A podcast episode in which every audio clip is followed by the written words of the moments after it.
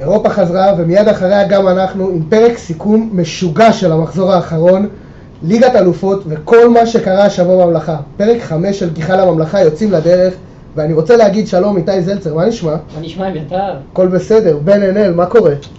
אני בסדר, ואחרי השיגעון, איך אפשר שלא להיות יותר מבסדר?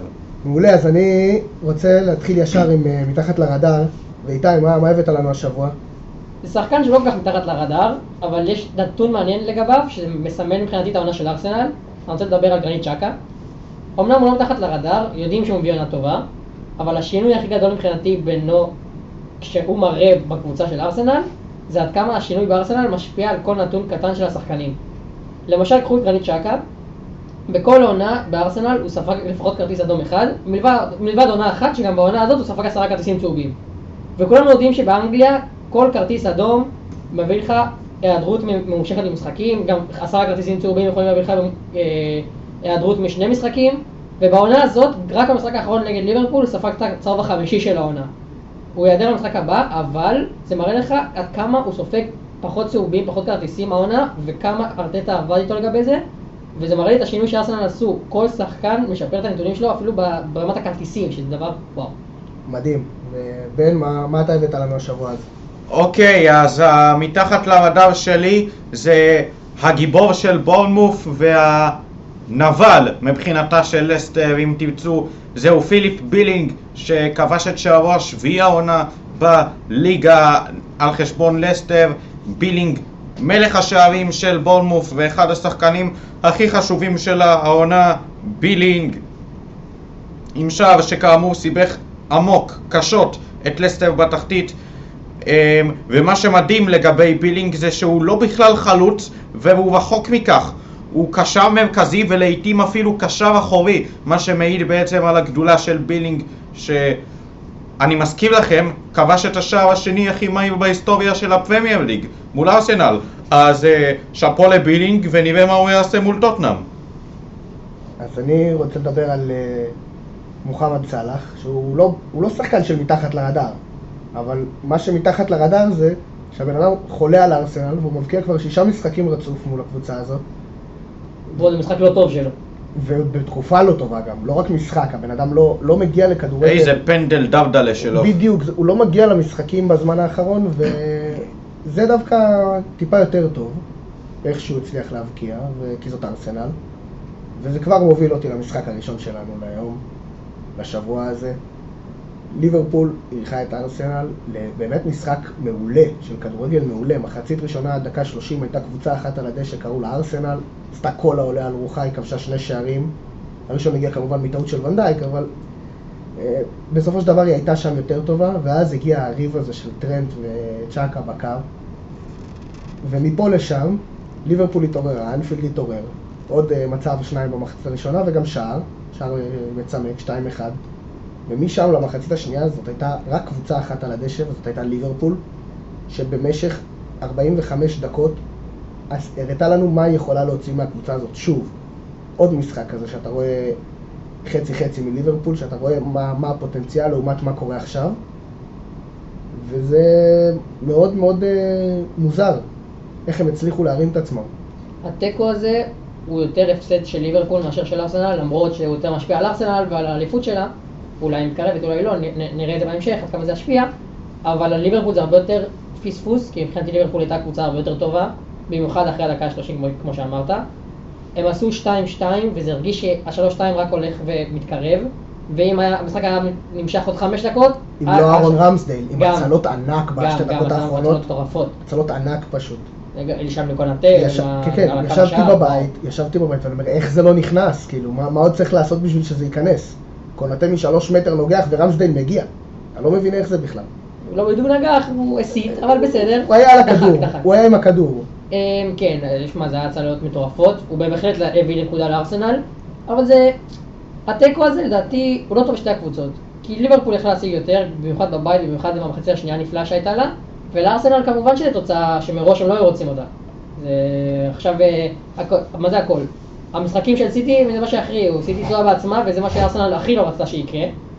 ועכשיו המשחק באיתיחד הופך להיות עוד יותר משמעותי. המשחק החסר של סיטי הופך להיות עוד יותר משמעותי. ואם הסיכוי, אם, אם בסוף העונה ארסנל אה, לא תזכה, זה יהיה המשחק שיחזרו עליו.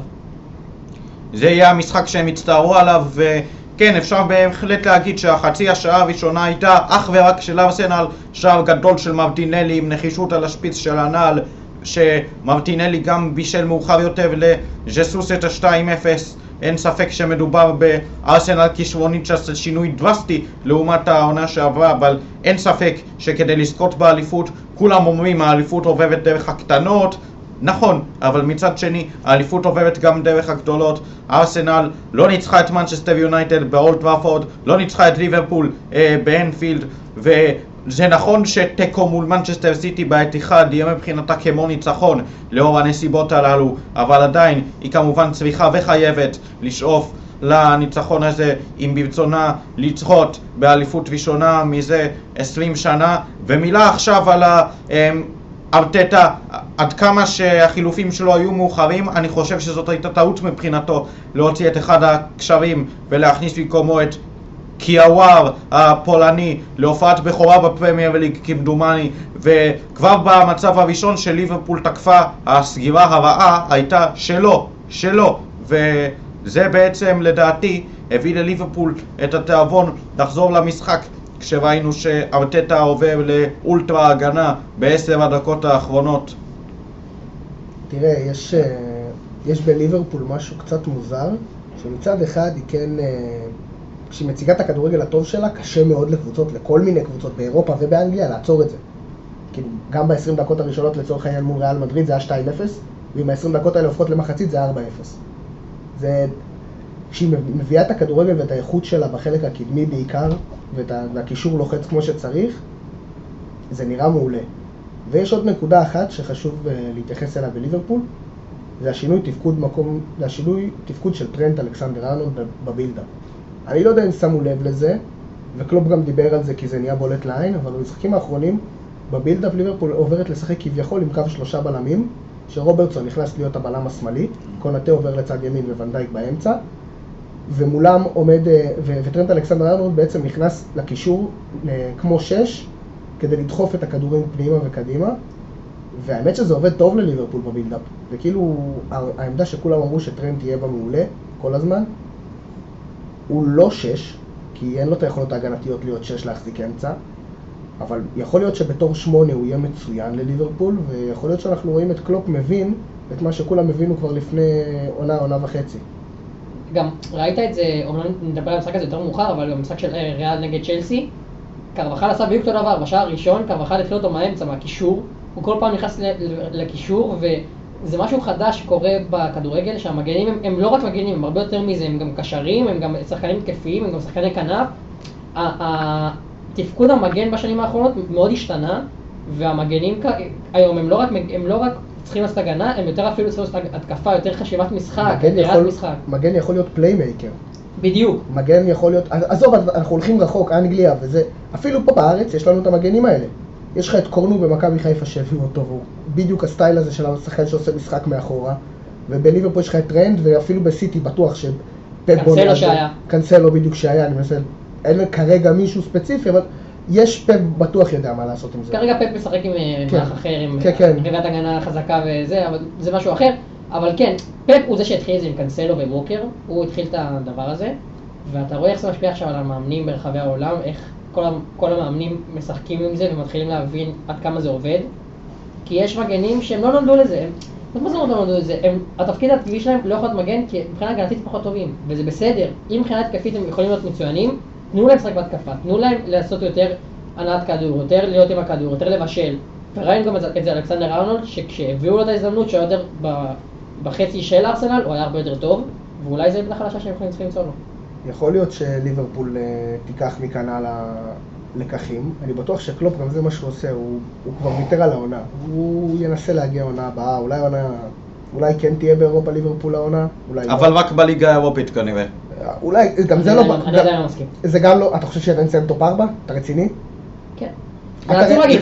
איתי, אם זה יקרה בסוף העונה, אני מתעלף. אני רוצה להגיד, כמו שבאור בוזגלו עשה סרטון שהוא רץ בתחתונים, ששם גול בתחתונים, אם ליברפול מסיימת במקום הרביעי, אני רץ בתחתונים, תעשו סרטון, לא אכפת לי. צריך להפקיע, לא נראה לי שתפקיע. אם ליברפול, אם ליברפול מסיימת בטופ 4, אני עושה במתכוון ריצה של 4.44 קילומטרים. אני אעלה לחרמון, מה שאתם רוצים, לא אכפת, אני אומר לך, ליברפול לא תעשה את זה. אתה, אתה רואה את היכולת, זה לא, זה רחוק מדי. זה פשוט רחוק מדי, אתה לא חושב? תסתכל את המרחקים בטבלה. זה, זה, מה, יונייטד עם 56, ליברפול לדעתי עם אה, 44? 10 הפרש. מה נראה לי. 12. 12? 12 הפרש, יש לך כמה, 8-9 משחקים לכל קבוצה עד סוף העונה, אתה... אתה באמת יכול להגיד לי שאתה רואה עכשיו את יונייטד וניוקאסל בקריסה כזאת מפוארת, ואת ליברפול בתשע ניצחונות רצופים? אולי קצת קיצוני. אני, אני לא יודע, אני עדיין מאמין בזה. זה קיצוני להגיד את זה, אבל אני עדיין מאמין שליברפול יהיו שם. כמו שאני מאמין שארסנל לא ייקחו אליפות. כולם חשבו שארסנל תיקח אליפות כשהיה כבר 10 הפרש, 8 הפרש, לא משנה מה. ועכשיו אתם רואים לאט לאט שארסנל מתחילה לאבד את זה, ועכשיו זה תלוי בסיטי. אז אני לא יודע, לפעמים הליגה הזאת אפשר לדעת, במיוחד עם ליברפול, הקבוצה הלא יציבה הזאת, גם לטוב ולרע. וגם כנ"ל ארסנל, אם אני צריך להמר, אני חושב שליברפול תהיה שם. זאת תהיה הפתעה, כן? אני לא יכול לומר שזה וואו, זה צפוי. אבל אני עדיין מאמין בזה. אפילו ברייטון, יש לה סיכוי יותר גבוה מבחינת הכדורגל שהיא מציגה, להגיע לשם. אפילו ברייטון. לא תגיד אף אחד, ברייטון. צ'לסי סבבה, לא, טוטנאם שם, יכולה, טוטנאם אפילו יכולה להגיע, יש לה סיכוי יותר גבוה כביכול מליברפול, היא בפער של שלוש נקודות, למרות שהיא לא תלויה עוד בעצמה. פעם, זה כביכול. כן, כי לא תלויה בעצמה, משחק חסר, עניינים. אבל אני, יש את האפשרויות האלה לכל הקבוצות. ליברפול פשוט רחוקה. וזה לא זה גם המנטליות העונה, היא נשברת מאוד מהר במשחקים שהיא לא אמורה להישבר, דווקא מול הקטנות. דווקא שם. עכשיו, עוד קצת על ארסנל. זה, זה, רואים שזה תהליך שם, ועדיין אין שחקנים מנוסים פשוט שלקחו תארים. חסר את הניסיון הזה, את את הקילריות הזאת, לשמור על משחק ככה בליברפול, באנפילד 2-1 עד הדקה 90 ו- ולנצח. קשה להם, ועובדתית, זה איצטדיון שאתה צריך לנצח, לא עובדתית, אבל זה עקרונית, איצטדיון שאתה צריך לנצח בו בשביל לקחת אליפות. כשאתה לא מנצח באנפילד זה קצת קשה. רק לידס ניצחה באנפילד העונה.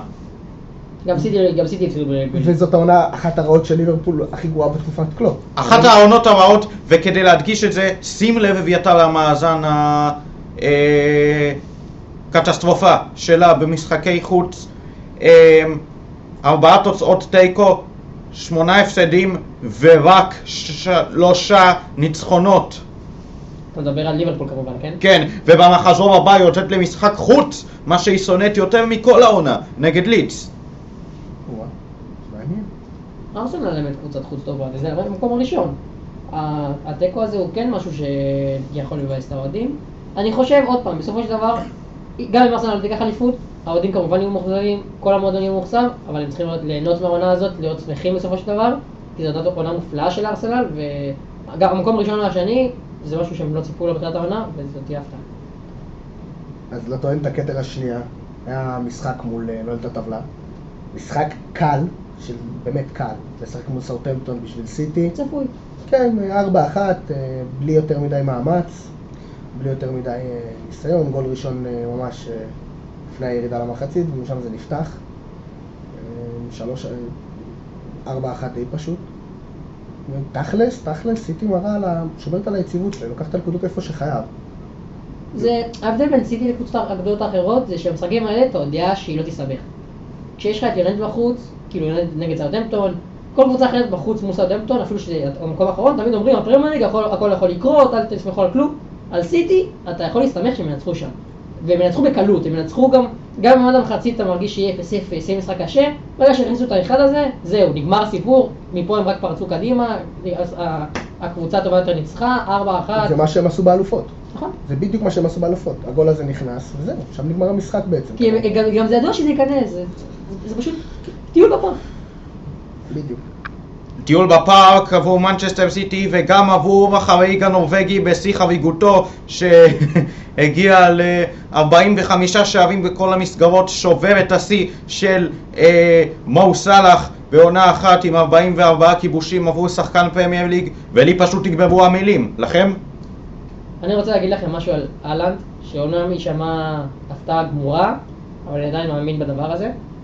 אהלנד לדעתי אחד השחקנים הכי underrated, כן נכון, underrated, פרפקט רייטד בעיניי. underrated בעולם, ואני אסביר גם למה. הוא אולי נחשב השחקן הטוב בעולם, יש כאלה שיחשב, כיום יש כאלה שיחשבו כן, לא, זה לא משנה, אבל ברגע ששחקן כזה לא זוכה בשחקן החודש, או זוכה אפילו פעם אחת, זה מראה עד כמה לא מעריכים אותו מספיק. זה מראה עד כמה כבר מה שהוא עושה, כמות השערים שהוא מבקיע, זה כבר דבר שאנשים לא מעריכים. כי רשפורד, שנחשב בעונה הכי גדולה בשיא שלו, עדיין כמה רמות מתחת לאלנד וזכה שלוש פעמים לשחקן החודש. אז נכון, אהלנד כבר, כבר יודעים, מצפים ממנו להרבה יותר, וזה מה שלדעתי משפיע עליו לרעה. לא- לא משפיע עליו לרעה, אבל משפיע על מה שחושבים עליו לרעה. כי ברגע ששחקן מצפים ממנו לכל כך הרבה, והוא, והוא מביא את הקבלות האלה כל עונה, אז אנשים לא, לא מעריכים את זה מספיק, ולא הביאו לו פרסים על זה, ולא... אולי יהיה שחקן עונה, אולי לא, אבל גם אם, ואם לא, זה מבחינתי דבר מטורף, כי כאילו, אתה לא יכול על שחקן כזה שמבקיע כמות כזאת היסטרית של, של שערים ועוד בעונה הראשונה שלו, ולא לא לתת לו כל חודש, מבחינתי כל חודש שחקן חודש, באמת זה כאילו, אתה כבר ציפו ממנו, מצפים ממנו דבר הזה, ואז ברגע שהוא מביא את זה, זה כאילו אוקיי, זה מובן מאליו. ואם רשפורד עושה את זה כשבעונה קודמת הוא היה פחות טוב, אז עכשיו אומרים וואו, רשפורד- השחקן הטוב והכי טוב שיש בליגה, ונביא לו שחקן החודש. זה פשוט כאילו, רואים את זה הרבה יותר כי, לא רגילים לזה מרשפורד, וזה לדעתי למה הוא underrated. ורק כדי להעמיק את הדברים שאתה אומר, רשפורד זכה ביותר פרסים של שחקני חודש מארלינג הלנד, שזכה רק באוגוסט, ורשפורד אה, זכה פעמיים או שלושה, שלושה, שלוש פעמים, כן, רשפורד זכה שלוש פעמים לעומת הלנד שזכה פחות. תראה, אני, אני מבין מה אתה אומר על אהלן, אבל שים לב שמבחינת כיבושי שערים, נכון להיום 40 שערים בעונה לשחקן בכל המסגרות 40-50, זה טוב, זה מלא, אבל אתה התרגלת לזה בעשור האחרון משחקנים. אז עכשיו כשנגיד לוקחים את אהלן ושמים לא, לא בליגה האנגלית, לא לא. שחקנים שמשחקים בליגה האנגלית. זה תלוי מי עוד פעם, אבל אני מסתכל על זה באופן די כללי. אני אומר, בעולם, כשאתה מסתכל על זה, התרגלת לשחקנים שמבקיעים את הכמויות האלה, וזה מסי ורונלדו, וכל השוואה שנעשית, נעשית אליהם בעל כורחם של שחקנים. אם שחקן אמור להיות ב-level מסי רונלדו, נגיד אמבפה, אהלנד וכו' וכו' וכו', אז ישבו אותם אליו, ואז, אוקיי, אהלנד נתן אה, 50-60 גולים, מספרים של מסי ורונלדו, מעולה. אבל אם בא לך שחקן פחות טוב ונותן, אם אהלנד היה נותן פחות שערים, אז אומרים אוקיי, אז הוא לא ברמה שחשבנו שהוא יהיה מסי רונלדו, אבל הוא כן מספיק טוב, והוא כן מביא, מביא את השערים שלו, אז זה בדיוק מה. שאני אומר, הכל עניין של ציפיות. כי מצפים מאלנד להיות, להבקיע 60 שערים כל עונה, להיות מסי ורונלדו. כן, זה מה שמצפים ממנו. נכון, אין בעיה, אני מבין את הציפיות האלה. אבל ברגע שהוא עושה את זה, אתה לא יכול להגיד, הוא שחקן טוב נביא לו שחקן החודש, כי יש שחקן אחר שציפינו ממנו לו עש- עשר שערי ליגה, מפקיע חמישה שערים בחודש, אומרים לו, וואלה, קח שחקן החודש כי הוא הפתעת אותנו. אתה צריך להביא את ה- את ה- את התואר לשחקן שהיה הכי טוב, לא משנה הפתיע אותך, לא הפתיע אותך. זה לגמרי, זה אתה בדיוק, צודק. על זה אני מדבר, שהציפיות ממנו כל כך גבוהות, שברגע שהוא מביא את הקבלות, ברגע שהוא מביא את זה, זה כאילו דבר נורמלי, ולא איזה חודש ענק שהיה לו, זה חודש, זה חודש כאילו שאף שחקן לא יכול לעשות כל חודש, ועל זה בדיוק, זה, זה בדיוק אני מדבר, זה למה הוא underrated, כי מצפים דבר אחד, ברגע שהוא מביא את זה, זה כאילו אוקיי, זה מובן מאליו. וזה מובן מאליו להגיד גם שהלנד בארבעת משחקיו האחרונים כבש 11 שערים. 11 שערים. צ'לסי, בכמות הזאת של אותם משחקים בליגה, כבשה רק 7 שערים. הוא כובש יותר מרוב הקבוצות, זה, זה מזכיר את המספרים של סאלח בעונה המטורפת שלו. יותר, יותר, הרבה יותר. כן, לא, זה, זה, זה יותר, אבל זה מזכיר את הטירוף שהיה אז סביב המספרים. כי, טוב, סאלח אבל ציפו פחות כי הוא כבר כשל על זה בדיוק בצ'לסי. אני מדבר. סאלח כבר? כשל בצ'לסי, ואז הוא הגיע ונתן את הפריצה בליברפול, וזה היה מטורף. הכל, כן. הכל כדורגל עניין של ציפיות, ברגע שמצפים ממך להרבה ואתה מביא את זה, אז פחות זוכרים את זה. אתה יודע מה- ברגע ששחקן עם פחות, פחות ציפיות מביא את הכמות שערים ששחקן עם יותר ציפיות יביא, יחשבו שהשחקן עם פחות ציפיות הוא זה שיהיה יותר טוב, אבל מבחינת מספרים זה לא נכון. כמו אם תראה נגיד את סאקה וסאלח, בסאלח אומרים שאנחנו אחת הגרועות, וכמעט מבחינת סטטיסטיקה כמו סאקה. אז זה הכל... שהמספרים שלו אפילו מבחינת כיבושים יותר בדיוק, טובים אז אפילו. הכל עניין של הציפיות מהשחקנים. כן, כן, ברור, כי סאלח אתה מצפה שהוא יוביל את הקבוצה, ואם כבר אמרנו סאלח וגם אמרנו צ'לסי, אז uh, צ'לסי הפסידה לוולפס, והאמת שזה לא הפתיע, אני אמרתי, אמרתי 1-0 פה בפרק הקודם, כי צ'לסי פשוט חלשה, היא חלשה להחריד, בליגת אלופות היא לא נתנה את המשחק הכי גדול מול אה, ריאל אתמול, למזלה זה רק 2-0. בדיוק, עובדה שזה זה מה שקרה, ועוד פעם, גם בליגה היא פשוט כושלת.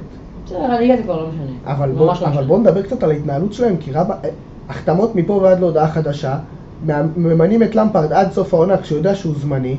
מה, מה הולך בצ'לסי? מה קורה? איפה הניהול שהיה שם? אני יודע, זה לא רומן אברמוב, אברמוביץ' וזה לא אותו, לא אותו אחד, זה לא אותו בן אדם, אבל בסדר, אין בעיה. טד בולי הגיע לפה בגישת ניהול שהייתה נראית אמריקאית כזאתי, ופה לשם זה הפך להיות בלאגן, הוצאת כסף, חוסר מקצועיות לדעתי, כי זה באמת גובל בחוסר מקצועיות מה שקורה שם. אתה מביא את למפרד שהוא יודע שהוא עד סוף העונה, לא החלטת על מאמן לעונה הבאה, אוקיי, אבל מי בונה את הקבוצה? אתה צריך לה- להבין, אוקיי, עשית החתמות, מי בונה את הקבוצה הזאת הלאה? מה עושים איתה? כאילו, צ'לסי פשוט קורסת. אתה יודע, אם נדבר קצת, לא יודע, המשחק... אה,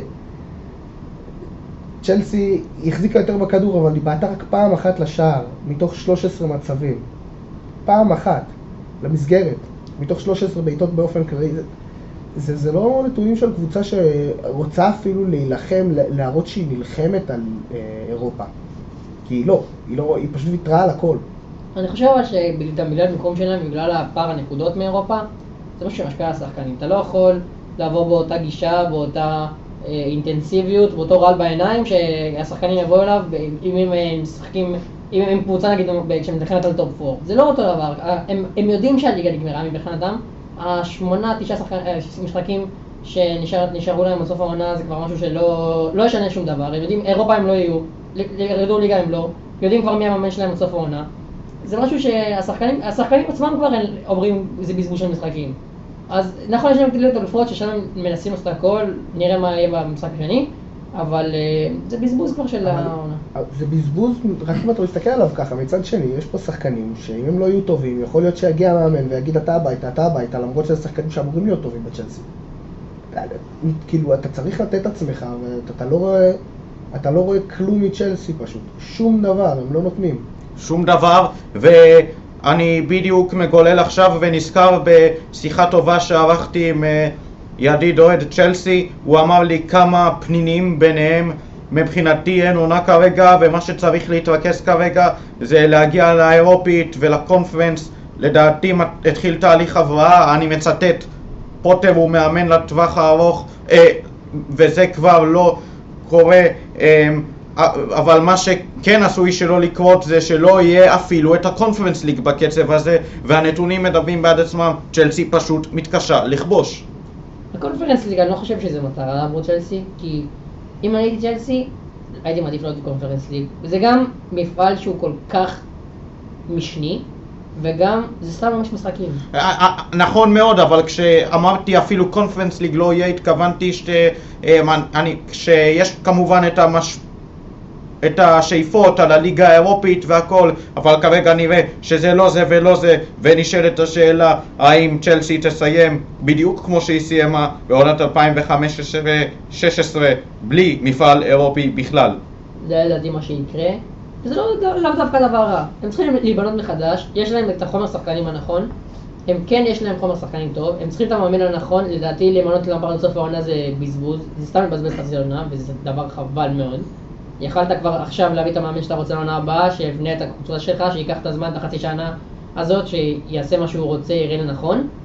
זה לדעתי בזבוז, להביא מאמן לחצי שנה זה סתם. אבל אני רוצה לדבר דווקא על וולס, וולס אתם רואים... זה אפילו לא לחצי עונה, זה לתשעה תשעה מחזורים. בדיוק, זה, קצת, קצת עד סוף העונה. זה לבזות את למפרד, סליחה. הוא סמל של המועדון, אתם מביאים אותו כאילו כפלסטר על פלסטר על פלסטר. כן, אבל אם הוא יהיה טוב, אם הוא יהיה טוב זה סבבה, אבל כרגע זה קצת לבזות אותו מבחינת המעמד שהוא יודע שהוא מגיע רק לתשעה משחקים. פה אני לא מסכים עם הגישה הזאת, כי בואו, למפארד הוא סמל של אה, מנצ'סטר, אה, סליחה, צ'לסי. אבל שיחק גם במנצ'סטר סיטי. בדיוק בגלל זה עלה לי סיטי לראש, אבל הוא פשוט אה, סמל של צ'לסי לכל אורך הקריירה שלו, אז לא יודע, יש, אמור להיות קצת כבוד, גם איך שזה נגמר פעם קודמת וזה. זה כמו שהוא הוא חוזר לאקסיט שלו, למרות שהוא יודע שזה רעיל ולא טוב לשניהם פשוט. כי זה מוכר וטוב. לשניהם. נכון, אני רוצה לדבר רגע על וולפס, לופטגלס יש שם קסמים, הם בעונה... החלק השני של העונה טוב מאוד, מקבוצה שהייתה עומדת גדולה לירידה, הם עכשיו כבר בפער יחסית גדול משם, הם אחת הקבוצות ש... עם כל התחתית הלוהטת הזאת, הם אחת הקבוצות שיחסית ברחו משם, עדיין לא במאה אחוז, אבל זה ניצחון שמאוד הבריח אותם. ו... איזה פעם, גול אבל של נוניס, וואו. בדיוק. נונש כמובן. איזה פשוט בעיטה פנומנלית. ויש להם שם את השחקנים, הם כן צריכים להביא שחקנים חדשים, במיוחד להתקפה, כי הם לא כובשים מספיק. במיוחד גם לא שחקני התקפה, עם אדמת ראורך, ראול חימנז וכו' וכו'. אבל uh, להישאר בליגה, עונה הבאה להביא קצת שינויים, להביא חיזוקים, ויכולים אה, להיות מרוצים מהעונה הזאת, יחסית, באופן יחסי כמובן, ועם עונה הבאה הם יכולים להיות הם בטופ פתחו 10. פער של ארבע נקודות בעצם. ארבע נקודות היום בליגה זה 20 מקומות בערך, מה זה הדבר כן, הזה? אה, אגב, זה לא השתנה, המיקומים, אה, אותו דבר. כאילו מבחינת היחסים, אה, ארבע נקודות הבדל בין המקום ה-13 לקו האדום בערך. אה, יש להם, וולפס, תיש... אני מאמין שהיא תישאר, היא יותר טובה מה...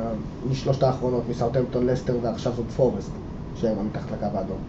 יותר טובה, אבל טובה כבר זה לא משנה עכשיו. זה הפסד, זה הפסד משנה לפה. כן, זה הפסד לכאן, הפסד לכאן, ואתה, הנה, פורסט עם שני הפסדים ירדה מתחת לקו האדום, לפני שבוע הייתה במקום 14. הייתה לי- תחושה שזה יקרה. הייתה לי תחושה. כן. הייתה לי תחושה שפורסט תרד- אה, לקו האדום. זה... אני מדבר על קבוצה שהתרחקה מהקו האדום, וכנראה, כנראה, כנראה, תישאר בליגה, זאת פאלאס.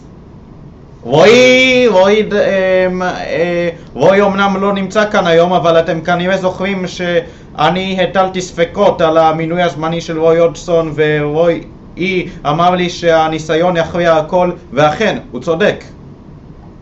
אז אה, כן, רועי הודסון עושה אחלה של עבודה. רועי צדק על רועי. רועי הודס- רועי הודסון, כן, עושה אחלה של עבודה. שאגב, רועי לא פה איתנו כי הוא חולה, אז אה, נשלח לו מפה החלמה מהירה. בסדר, נו, ניתן לו קצת שירגיש. אה, סתם, סתם, תרגיש טוב רועי. ופאלאס הגיע למשחק שבתכלס אה, אף אחד לא ציפה שזאת תהיה התוצאה.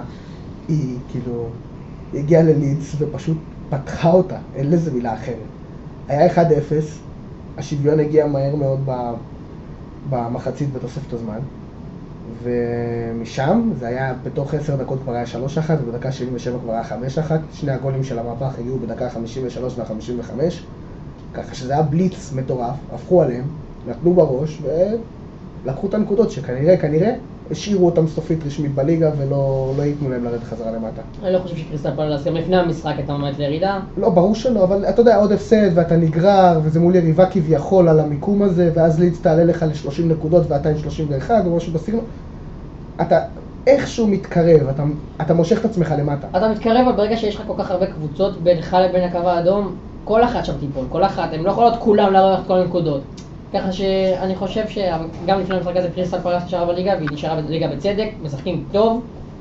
אמנם המיקום לא מספיק, אה, מבחינת הפער מהקו האדום לא מספיק גדול, אה, לפ- לפי מה שהם רצו הציפיות בתחילת העונה, אבל אה, בסדר, זו קבוצה שכמו שדיברנו עליה לפני כמה משחקים, שהיא תישאר בליגה, היא תנצח פה, תנצח שם, היא תביא ניצחונות שפתאום נזכור לאורך זמן, וזה כמו מה שהיא עושה זה, בליגה, וזה מה שהיא בליגה. אבל מהצד השני יש לנו את לידס. תרד, לדעתי היא תרד. היא במקום ה-16 עם אה, שתי נקודות הבדל מה, מהקו האדום, ב-29 נקודות, והקו האדום הוא 27. כביסה. אני לא יודע להגדיר את זה קריסה, פשוט הם פשוט לא מצליחים, אני לא יודע, לא, לא חשבתי לרגע שהם יהיו באמת בטופ לאור- לאורך כאילו, אפילו לא אמצע טבלה. זאת לא, לא, לא קבוצה ששווה את זה. היא אף פעם לא אה, הוכיחה, היא אף פעם לא הוכיחה שהיא ראויה להיות לפחות אמצע טבלה בליגה הזאת. אני חד משמעית מסכים איתך, אני גם לא מבין למה אתם תמיד אומרים הפתעה, לא מצפים לירידה.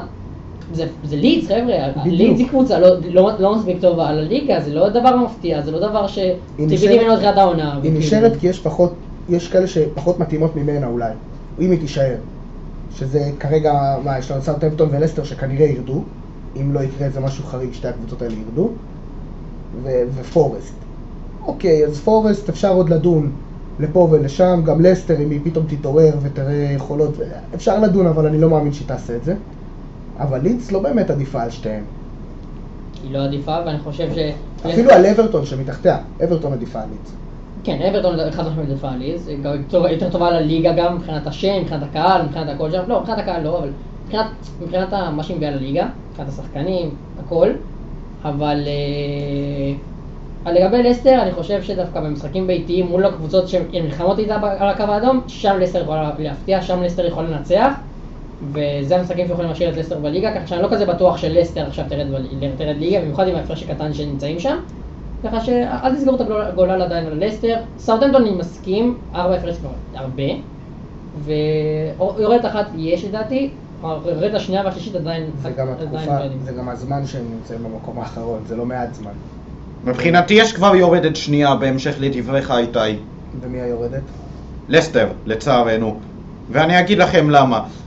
כלום העונה לא הולכת של לסטר, גם בתזמונים של הרכישות שלה, בחלון העברות הקיצי נגיד, היא רכשה רק שחקן אחד, וגם הוא ווט פאס מהפחות מצטיינים שלה, וגם זה היה בדקה ה-90 של חלון העברות. הם כן רכשו את אה, רסמוס קריסטנסן, אה, ויקטור קריסטנסן, סליחה, והארי סוטר בחלון העברות של ינואר, וכמובן טטה, המושל משכתר, אבל בעיניי זה קרה מעט מדי ומאוחר מדי, שלא לקבל, לדבר על מכת הפציעות שיש שם. אני אמרתי את זה כבר לאיתי ואני אגיד את זה עכשיו. ארבעה הפסדים של לסטר בתש... בשמונת משחקי הליגה הנותרים, ובעיניי דין סמית ירשום ירידת ליגה שנייה ברציפות. אז יאללה, נעבור על אסטר, כי הם הפסידו לבורנמוט, שזאת יריבה ישירה בתחתית, ובורנמוט איכשהו מצליחה להרים את עצמה, ומשום מקום היא קצת בורחת, והיא פתאום מגיעה ל-30 נקודות, והיא במקום ה-15, וזה שלוש נקודות מהקו, לפני, ש... לפני שלושה שבועות היא כבר הייתה מתחת. וזה נראה, לא יודע, יש שם יותר מדי משחקים בין הקבוצות האלה, אבל בורנמוט היא לא שווה ירידה יותר מנגיד פורסט. שתי הקבוצות שוות ירידה באותו מידה, אז מי שתהיה פחות טובה בטווח זמן הזה, מי שהיא קצת פחות ניסיון, תרד כנראה. אולי, עוד פעם, זה עניין של אה, גם הרבה מזל פה. אתה מוציא תיקו, מפסיד, זה כל נקודה פה משנה. במיוחד עם הליגה בתחתית השנה, על כל, כן, כן. הכל שם יכול ללכת עד הסוף, על כל החלטה הכי קטנה, על כל שער, שער אה, החלטת שיפוט, כרטיס, מה שתרצה, הכל שם יוכל על הדברים הקטנים, ונראה איזה קבוצה הכי תעמוד בלחץ הזה. אה, לגבי לסטר אני רוצה להגיד לכם דבר אחד, פשוט יכול להיות ורדי. מי? בדיוק. הלו, איפה הוא? הוא פה? לא, הוא לא פה. אז זאת הבעיה שלהם. חבר'ה, ורדי, הוא נעלם, הוא התאדה. התאדה, זה, זה, סון, התבגר. סון נעלם, כי הוא עדיין מגיע מדי פעם. כמו שנדבר על זה, אבל ורדי התאדה.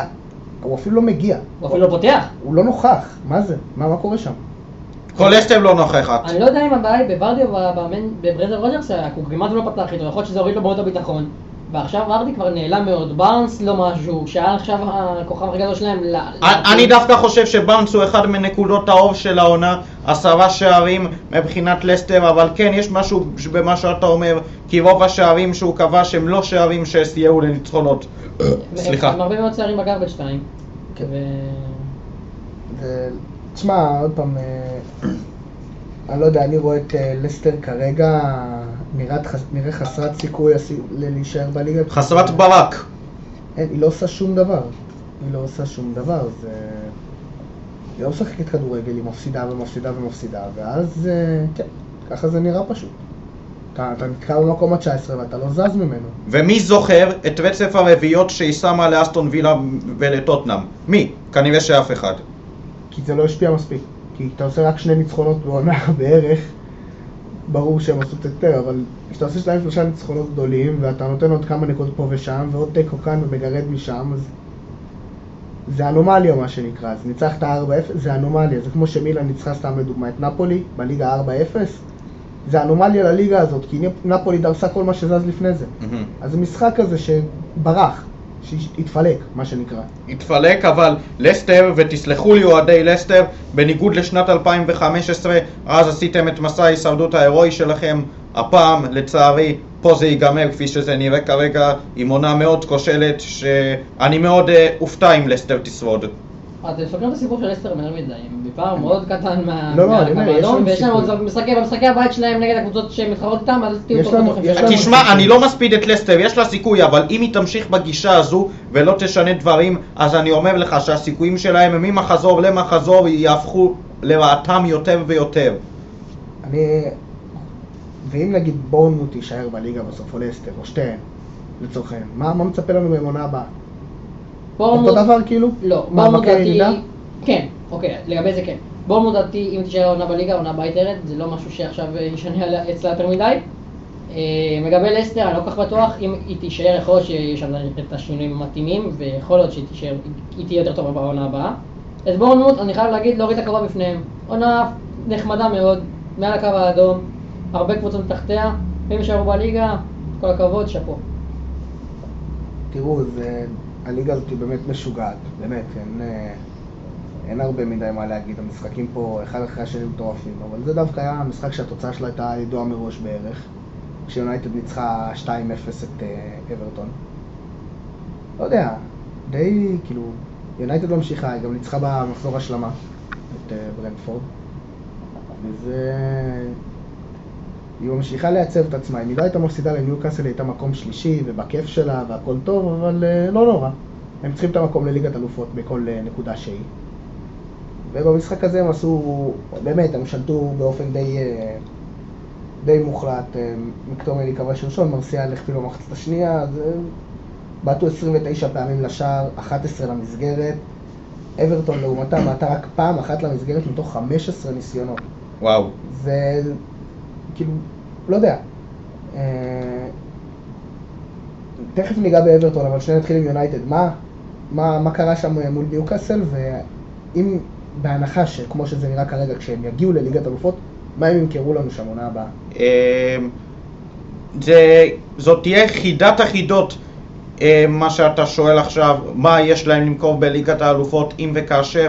כי מצד אחד אין ספק שמבחינת השמות של הסגל היא שווה ליגת האלופות אבל אנחנו כולנו זוכרים מה קרה נגיד בעונה שעברה שהיא כן הצליחה לגבור על ויה ריאל ועל אטלנטה אבל ראינו שמול אתלטיקו מדריד היא לא עשתה את זה. אמנם זה היה עם סגלים שונים, עם מאמן שונה אבל עדיין אני אריק תנהך הוא אחד שיודע היטב מה זה ליגת האלופות הוא זה, להזכירכם, שאימן את אייקס בקמפיין המופלא שלה, שהיה במרחק מספר שניות מהגמר, ועוד מוקדם לדבר על ליגת האלופות, אבל יונייטד, uh, כפי שזה נראה ככה, בדרך הנכונה, ויאמר לזכותו של סקוט מקטומיני שהוא נהיה סקורר.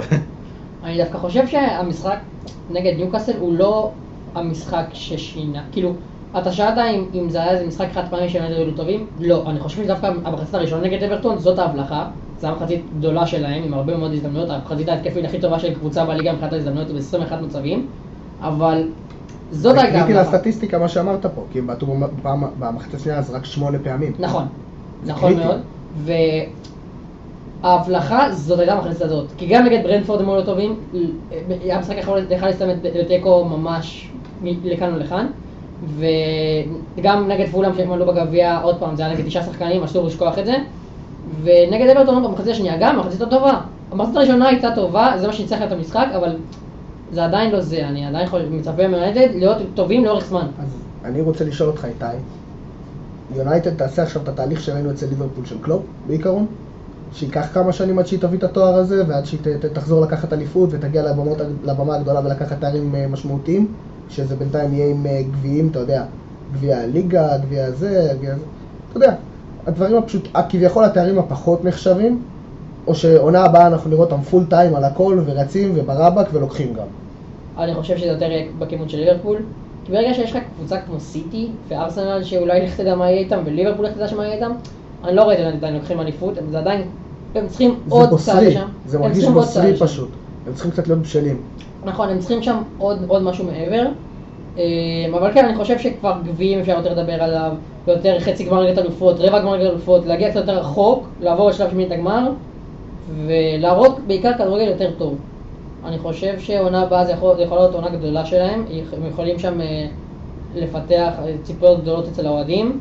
טופ 4 כבר חייב להיות משהו שצריך אה, להיות בקבע אצלם, כמו אצל סיטי למשל, שאם לא יהיה בטופ 4 זה יהיה וואו. וזה משהו שאמרו לשנות אצלם. אז עם אברטון, אתם יודעים, אה, זה לא, לא מובן המיקום שלה, כי קבוצה קצת יותר טובה ממקום 17. על הנייר, עוד פעם, כן? זה לא עכשיו איזה משהו מטורף, אבל על הנייר יותר טוב ממקום 17. אז אני מנסה להבין מה קורה שם, כי אברטון לא הייתה קבוצת צמרת אף פעם של אה, לרוץ טופ אה, 4 כל שנה. היא הייתה יודעת להפתיע מדי פעם להגיע לטופ 8 אה, כזה באנגליה, אבל אה, מעבר לזה הייתה קבוצת אמצע טבלה מאוד טיפוסית שעושה את המוות לכל קבוצה שמגיעה לגודיסון פארק, את המוות. והיום זה כבר, אתה יוצא לגודיסון פארק, אתה יודע שזה כמעט בטוח שתי נקודות, אה, סליחה, שלוש נקודות לפחות, אין לך פה, אתה לא תפסיד בגודיסון השנה, אתה צריך להיות ממש כישרוני בשביל זה, וזה מפתיע. עד לפני כמה שנים, מבחינתי לפחות, היה טופ 6, ואברטון רמה אחת מתחת, אבל כאילו אברטון תמיד הייתה שם. תמיד הייתה קבוצה נוספת. בדיוק, בדיוק. ובשנים האחרונות הם כבר כמעט כל שנה מועמדים לירידת ליגה, ב- תמיד במקומות 15 ומטה, זה משהו שלא צריך להיות שם בכלל, גם מבחינת כמה שחקנים, גם מבחינת מדאיג. הקהל, ה- האצטדיון שאמרת, שזה היה ממש מפחיד ללכת לשם, מפחיד כמובן מבחינת הקבוצה האורחת, שידעו ששלוש נקודות שם יהיו שיח מלחמה עבורם, ומשהו לא טוב עובר שם, גם אם יישארו בליגה, הם עדיין צריכים שם שינוי מאוד גדול, ולאו דווקא שחקנים, משהו בהנהלה, משהו מסביב. אני נוטה להסכים איתך, משהו טוב מאוד צריך להשתנות באברטון אמ, וגם אם השנה אוהדים יפרצו למגרש בעקבות ההישארות בליגה אני לא חושב שהם צריכים לפרוץ למגרש ולשמוח על זה כי זה שנה אחרי שנה שאנחנו רואים את זה אצל אברטון את השטויות האלה שגורמות לטופיז להסתבך בתחתית והאם אברטון בדרך להפוך לעוד לסטר?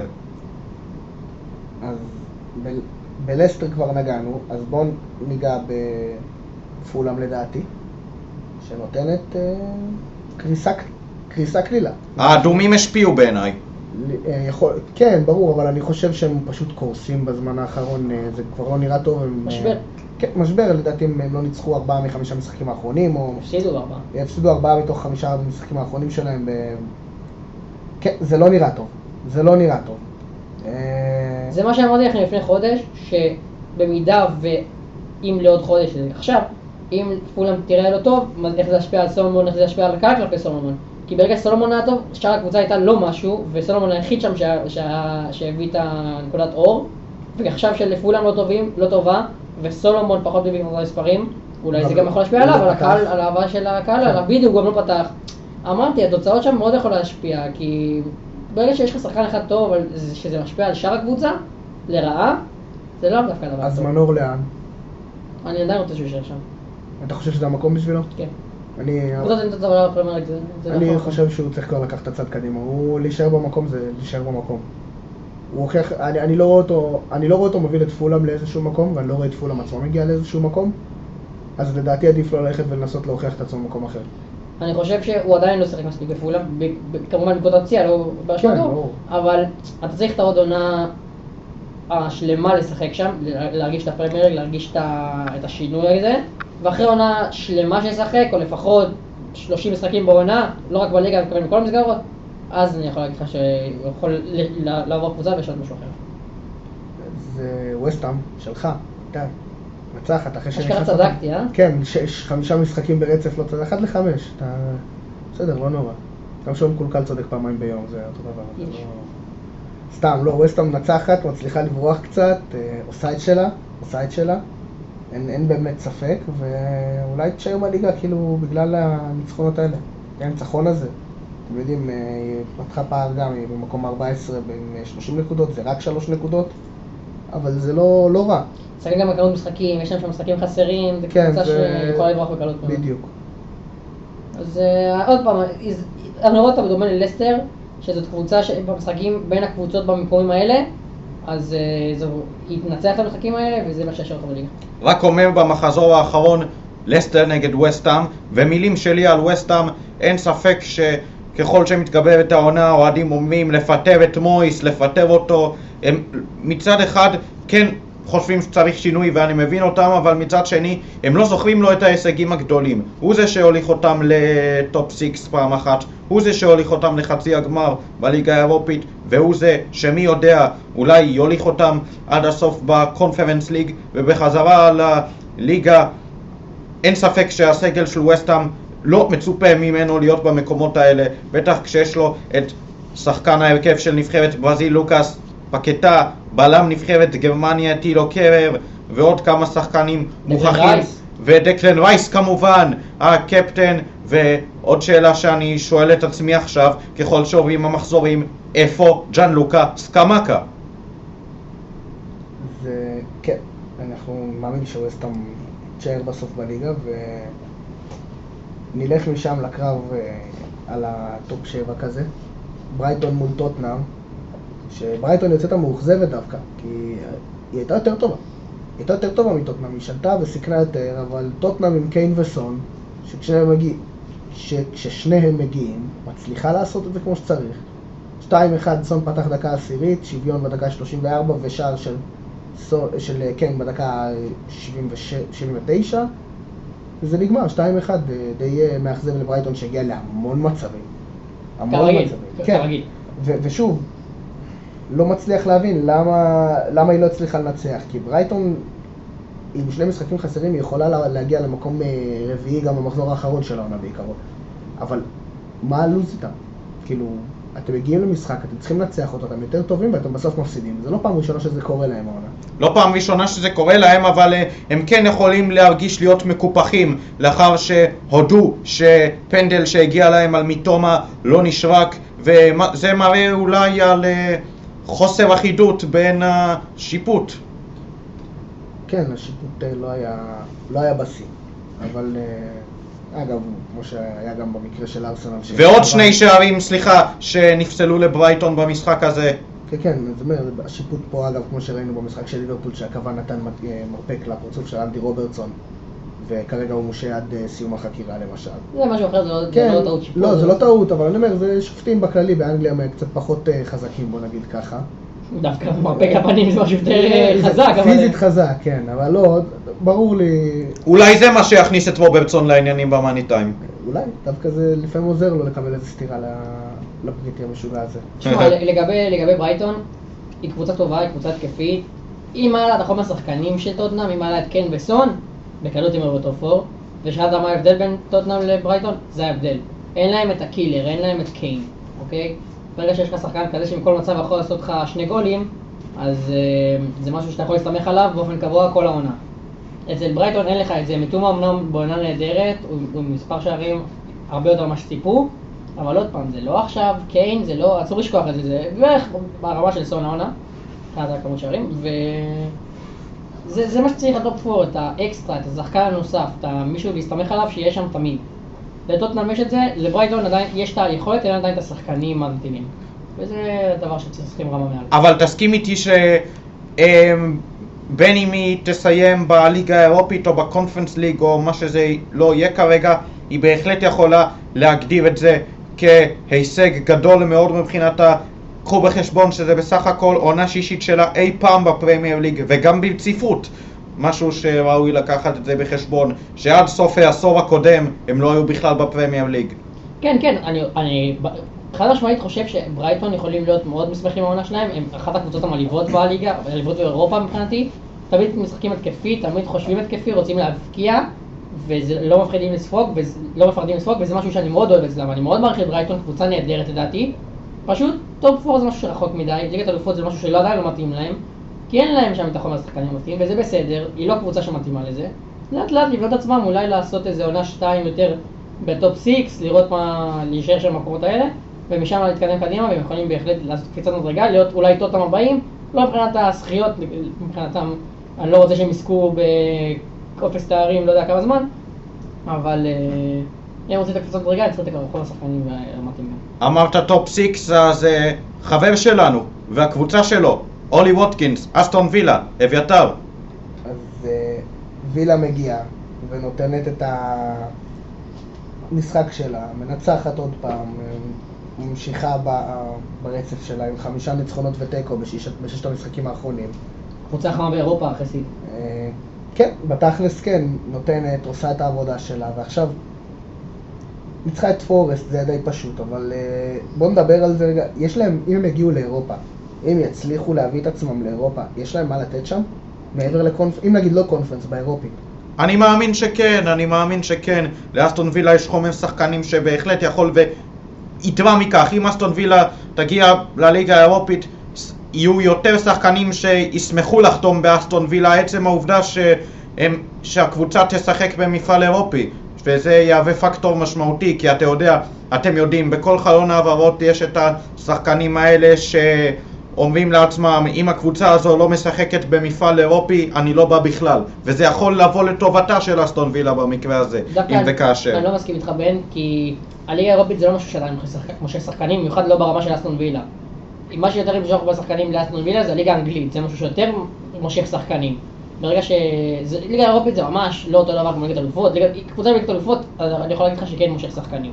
אבל ליגה אירופית לקבוצה בפרמייר ליג, לא, לא ליגה אירופית זה מה שימשוך לשחקנים, אלא יותר הפרמייר ליג. תשמע, אני מבין את עמדתך, אבל מצד שני צריך לזכור שאסטון וילה אה, היו לה לא מעט טלטלות בשנים האחרונות והיא כמעט הייתה בירידה נוספת לצ'מפיונשיפ אבל כולם זוכרים שער של ג'ק גביליש במחזור הסיום נגד וסטהאם וכולי אז אני כן חושב שיהיו כן שחקנים שישמחו להגיע לאסטון וילה ואני חושב שזו אולי תחילתה של מגמה לא כאילו שחקנים מהעילית של העילית, אבל אה, כן שחקני נבחרות שאולי יגיעו לווילה פארק.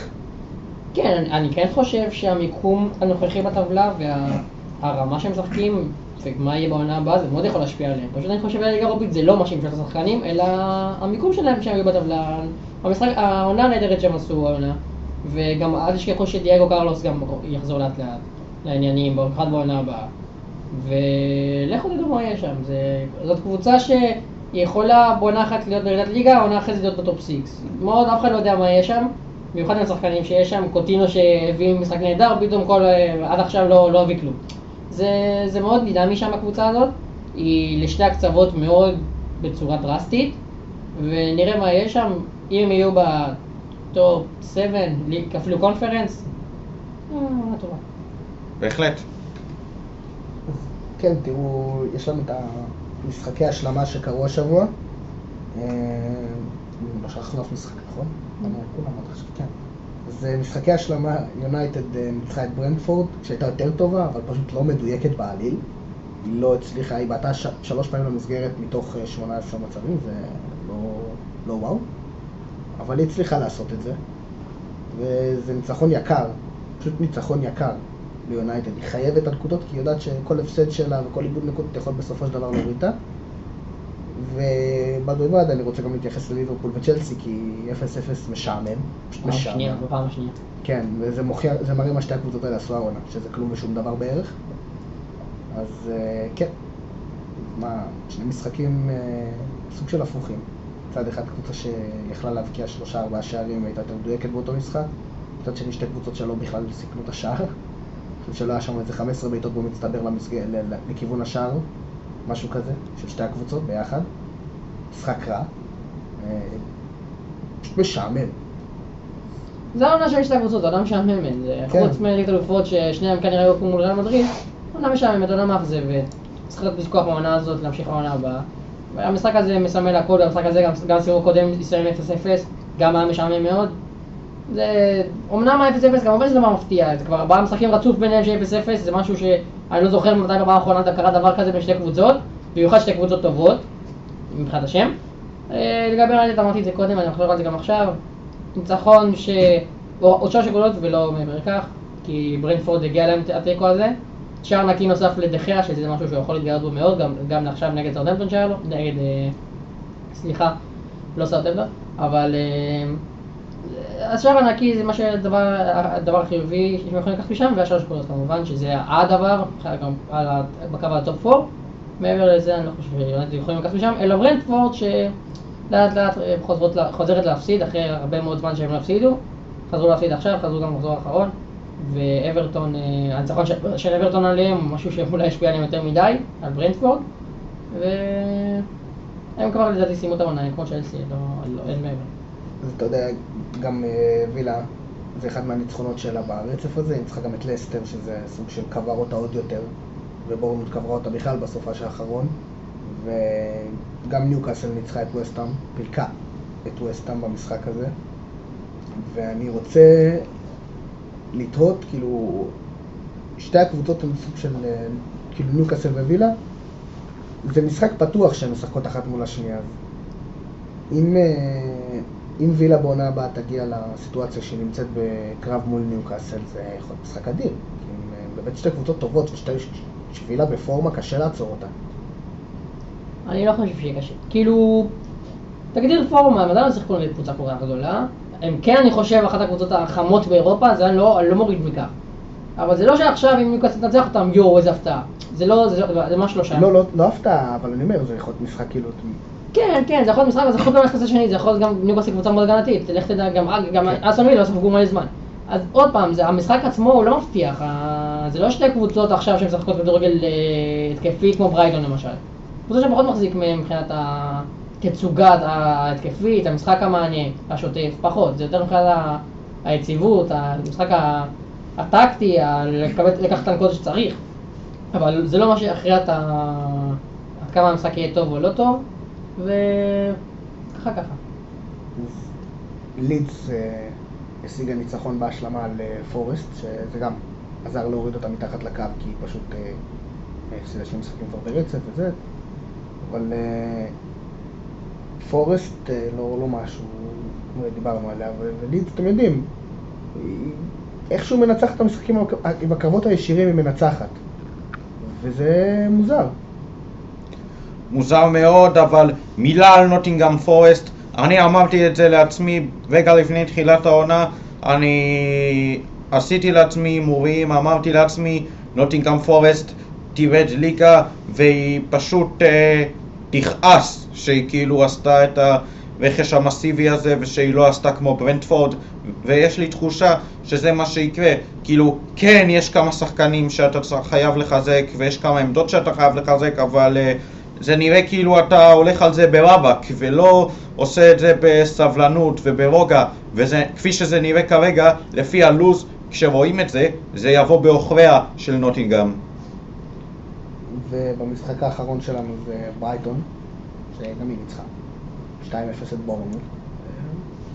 לא מפתיע במיוחד, כאילו, די, די סולידי, רגיל, לגיטימי. כן, אין יותר מה לדבר על המשחק הזה, ניצחון יפה מאוד של ברייטון, בורנמוט לא שם, זה לא שם, זה המקום מקום שהיא צריכה הנקודות, הפסד שם זה לא עכשיו משהו שישפיע עליה יותר מדי, היא לא צריכה להיות מאוכזבת מזה- יותר מדי, וברייטון עוד פעם, אם היא תמשיך בצורה הזאת, יכול להיות שאירופה תאיר לה פנים, יכול להיות שהיא גם תהיה באירופה, אבל עוד פעם, צריך לראות איך זה יהיה, צריך עוד שחקנים, עוד, עוד אה, את השומרי מאני טיים, ובמידה וברייטון תמשיך בדרך הזאת, אני אשמח מאוד לראות אותה באירופה.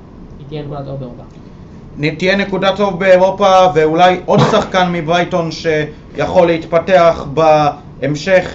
אמ, זהו חוליו אנסיסו הפרגוואי בן ה-19 שרק העונה מתחיל להשתלב בהדרגה. אולי יהיה עוד תוצר מי יודע כבש שער מאוד מרגש מבחינתו נגד אה, בורנמוף ב-2-0 אנסיסו פרגוסון היארי הצעיר ברייטון אולי תהיה חממה לכישרונות צעירים. האמת שזה אחלה של דבר לעשות, אבל באנגליה אתה רוצה להיות תחרותי. אז, אז כפי שזה נראה כרגע, כאילו הוא עשה את האיזון הזה לצד המנוסים כמו דני וולבק, פסקל גרוס וסולי מרץ', ג'ואל פלטמן ולצד הצעירים האלה. לגמרי. אז נעבור מפה לליגת אלופות, שחזרה אלינו בשעה טובה ומוצלחת השבוע. ועוד איך חזרה אלינו מצ'סטר סיטי באה ועשתה לביירן מינכן בית ספר לכדורגל. עשתה לה ביירן מינכן. כן. תשמעו, זה היה אחד המשחקים, אני אישית פחדתי מאיך שסיטי נרא... נראו, כמו שלא פחדתי ממנה כל העונה, כי סוף סוף ראית את הכדורגל השוטף של פפ ביחד עם אהלנד מול קבוצה גדולה. כל פעם שהם הגיעו מול קבוצה קצת יותר קשה, ביחד עם אהלנד זה לא שטף 100%. לא נכון, לא מסכים איתך נגד ארסנל, נכון, צודק, נגד ארסנל משחק אחד, אבל נגד יונייטד בשלוש שלוש. לא, לא יודע אם זה שטף כמו שאתה... אני מדבר איתך על המשחק של סיטי שהתרגלת עליו בשנים האחרונות, שהכל מתקתק ברמת ה... גם, בחלק, גם בשליש הקדמי הם הם מתקתקים את הכדור אחד עם השני, עם החלוץ, עם הזה, עם הגוורו, עם לא משנה... אהלן פחות השתלב בסגנון הזה, לפחות לדעתי, עד עכשיו. ואני ראיתי אותו מול ביירן מינכן, ופתאום אתה רואה את השחקן שעושה את, ה... את כל העבודה שאתה מצפה ממנו בתור חלוץ, במאה אחוז. זה מה. שם ברנרדו, כן, וואו. זה, זה מה שאני ראיתי, אני ראיתי שחקן ש, שעושה 100% ממה שאתה מצפה ממנו, ופתאום אתה ראית את סיטי מפלצתית דורסת, ברמה אחרת ממה שאנחנו מכירים ממנה, ככה אני ראיתי את זה לפחות. אני מכיר את, את היריבות עם סיטי, כאילו את השבע שנים האחרונות שלהם תחת פפ, ואני יכול להגיד שזה היה אחד הרגעים שאתה אומר וואו, כאילו, מכונה. אין מה אמ, להגיד, כן. אני חושב שסיטי היא רמה אחת הקבוצות בליגת אלופות. אמנם עם ריאל מדריד, שריאל מדריד, כל ריאל מדריד, ריאל מדריד בליגת אלופות, אתה לא יכול להוריד מהם, אבל מבחינת הרמה, רמת כדורגל, סיטי לדעתי רמה אחת מעל כולם שם. ואם הם לא יזכו השנה בליגת אלופות זה יהיה בכלל הפתעה ענקית מבחינתי והאכזבה ענקית לסיטי עצמה. אה, עוד פעם, תלוי מה יהיה במידה וריאל תעבור, הם יפגשו בחצי, נראה מה יהיה שם, כי עם ריאל הכל, אה, הכל משתנה, במיוחד בליגת אלופות. כל גול משתנה. בדיוק. גם כשאתה מוביל עליהם עד דקה 90, אתה לא יכול לדעת מה יקרה. אהם אהם רודריגו. בדיוק. אז אה, אני כן חושב שמבחינת היכולת והרמת שחקנים, היא קבוצה טובה בעולם ובפער, במיוחד מהקבוצות שנשארו בגדופות, במידה וביירן תעוף, תודה.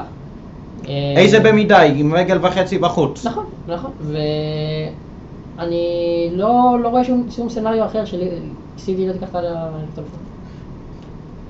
בטח כשבמסלול השני, כפי שזה נראה כרגע, אה, אה, נפולי ובנפיקה בדרך החוצה, תסלחו לי נפולי ובנפיקה, אתם פחות חשובות לפודקאסט של הכדורגל האנגלי, אבל כן, זה אולי ישפיע על מה שיקרה בהמשך הדרך לסיטי, אבל הדרך עוד ארוכה, בין לבין כמובן, לסיטי יש את לסטר, ואני תוהה האם פפ יעשה רוטציה רחבה בהרכב כדי לאפשר לשחקנים להגיע יותר טריים, יותר פרש למשחק נגד ביירן. אני לא בטוח דווקא שהוא י- יכול להרשות לעצמו, במיוחד עם הפער שיש לו מארסנל, עם כל, כל משחק חשוב שם בפרמייר ליג, ונגד ביירן, עוד- נכון שהוא לא יוותר על המשחק הזה, זה ברור לי, אני אומר את זה לא כדבר רציני, אבל המשחק נגד ביירן יכול להיות פחות חשוב ממשחק נגד לסטר, כי ביירן כבר משחק חצי גמור, ולסטר כל משחק שם בפרמייר יכול. אבל להגיד חצי גמור על אה, עוד לצאת- פעם, אני אמרתי את זה? אני אמרתי את זה, אני אמרתי גם בהתחלה, זה לא משהו שאני באמת חושב, אבל המשחק נגד לסטר יכול להיות יותר חשוב מהמשחק נגד ביירן, זה כאילו, אם אתה מזלזל בלסטר פתאום מסיים פעם תיקו, ונגד ביירן אתה בסוף תפסיד, השינוי הרבה יותר קיצוני, ונגד לסטר זה דווקא לא משחק שהוא יכול לוותר עליו, במיוחד משחק שכבר אתה ביתרון 3-0 בו, אז אני לא רואה את אוטו מוריד ה- לשחקן שחקנים ומביא להם מנוחה. שמע, אני חושב שהם פשוט... אה, ש- שהם פשוט מכונה. זה פשוט משהו אחר, משהו בנה שם, וכרגע עם אהלן זה גם נראה קצת יותר טוב. כאילו. עוד פעם, זה היה משחק באמת מושלם של סיטי. הם אה, מהרגע הראשון שלטו ועד הסוף עשו את כל מה שהם רק רוצים. האמת שזה גם היה יכול להיגמר יותר משלוש. פשוט... אה, זומר שם הביא תצוגה ענקית של כן, זומר. אה, עוד פעם, זה... אני לא יודע להגיד למה זה לא נגמר יותר משלוש, חוץ מזה אומר, למרות שזה גם לא הכי סיבה. אני פשוט חושב שיש להם את הסיכוי לעשות את ה... אני עוד פעם, אני לא רואה אותם לוקחים ליגת אלופות, כי לדעתי זה עדיין מפעל של מסורת. ואני כן חושב שהם אה, ייפלו בסופו של דבר ב... אולי בחצי, גם אם יגיעו לגמר, אני לא רואה אותם לוקחים העונה. דווקא בגמר, אני דווקא... דווקא בגמר עם מה. שקורה עכשיו כשאולי יהיה דרבי מילנזי? אז אה, דווקא בגמר, כי דווקא בגלל שיהיה דרבי מילנזי. למה? שתי הקבוצות ממילן עם אה, תשעה תארים. מסורת? כן. שבע למילן ושבעה שבעה תארים למילן ושניים לזה, לאינטר, אם אני לא טועה. אז אה, בואו, בואו, יש שם אה, מילן עובדתית, ראיתם, הם הגיעו מול נפולי, הקבוצה אולי הכי חמה באירופה, כבר כל השנה הזאת. ועשו להם בית ספר לליגת אלופות, כאילו, לא, לא נרחיב יותר מדי כי זה לא בתחום שלנו, אבל מילאן עשו להם בית ספר לאיך אתה מנצח משחק בליגת אלופות על מסורת. והקהל נכנס לטירוף, ומה שהלך שם בגול, הייתה לי צמרמורת דרך הטלוויזיה. זה דברים שאתה, שאתה לא יכול לעשות, אם אין לך את המסורת הזאת, אתה לא תצליח לעשות אותם. אני דווקא לא מסכים איתך, כי אם יגיעו לגמר, זה אומר שככל הנראה בחצי גמר הם עברו את ריאל מדריד. ואם עברת את ריאל מדריד בחצי גמר, אז בגמר אתה יכול לעבור כל אחת. אולי, נכון, אבל עוד פעם, אני, אני, אני אגב, אמרתי, לא בטוח שהם יעברו את החצי גמר, אבל אם הם יעברו אז הם יפסידו בגמר. אני לא רואה אותם לוקחים. אני עוד פעם, זה אני. אני חושב שזה מפעל של מסורת, ואני חושב שהוא מוכיח לנו את זה ככל שהשלבים מתקדמים. אגב, בנפיקה גם אותו דבר עם אינטר, קיבלה 2-0 בבית, בנפיקה. באיצטדיון האור, זה לא משהו שקרה כמעט העונה. פריז לא ניצחו אותם שם בליגת אלופות. הגיע אינטר ברבע גמר, נתנה להם 2. אפילו מכבי חיפה לא ניצחו אותם שם, יאללה. כן, מי מאמין, אה?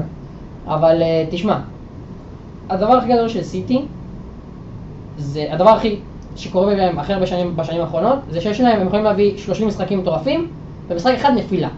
כל עונה יש להם את זה, בדרך כלל זה קורה נגד טוטנאם, זה משהו שם, אה, הם 30 מצבים והם מפ- מפסידים 1-0, אתם לא רואים פה, אבל בן חוגג באולפן, בדיוק.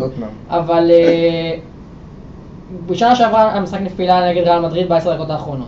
לפני זה בא רבע גמר עם טוטנאם, אותה טוטנאם. הם תמיד יש להם את המשחק האחד הזה שאתה מרגיש שהם לא שם. והשאלה אם זה יקרה להם עכשיו עד סוף העונה בליגת אלופות או לא.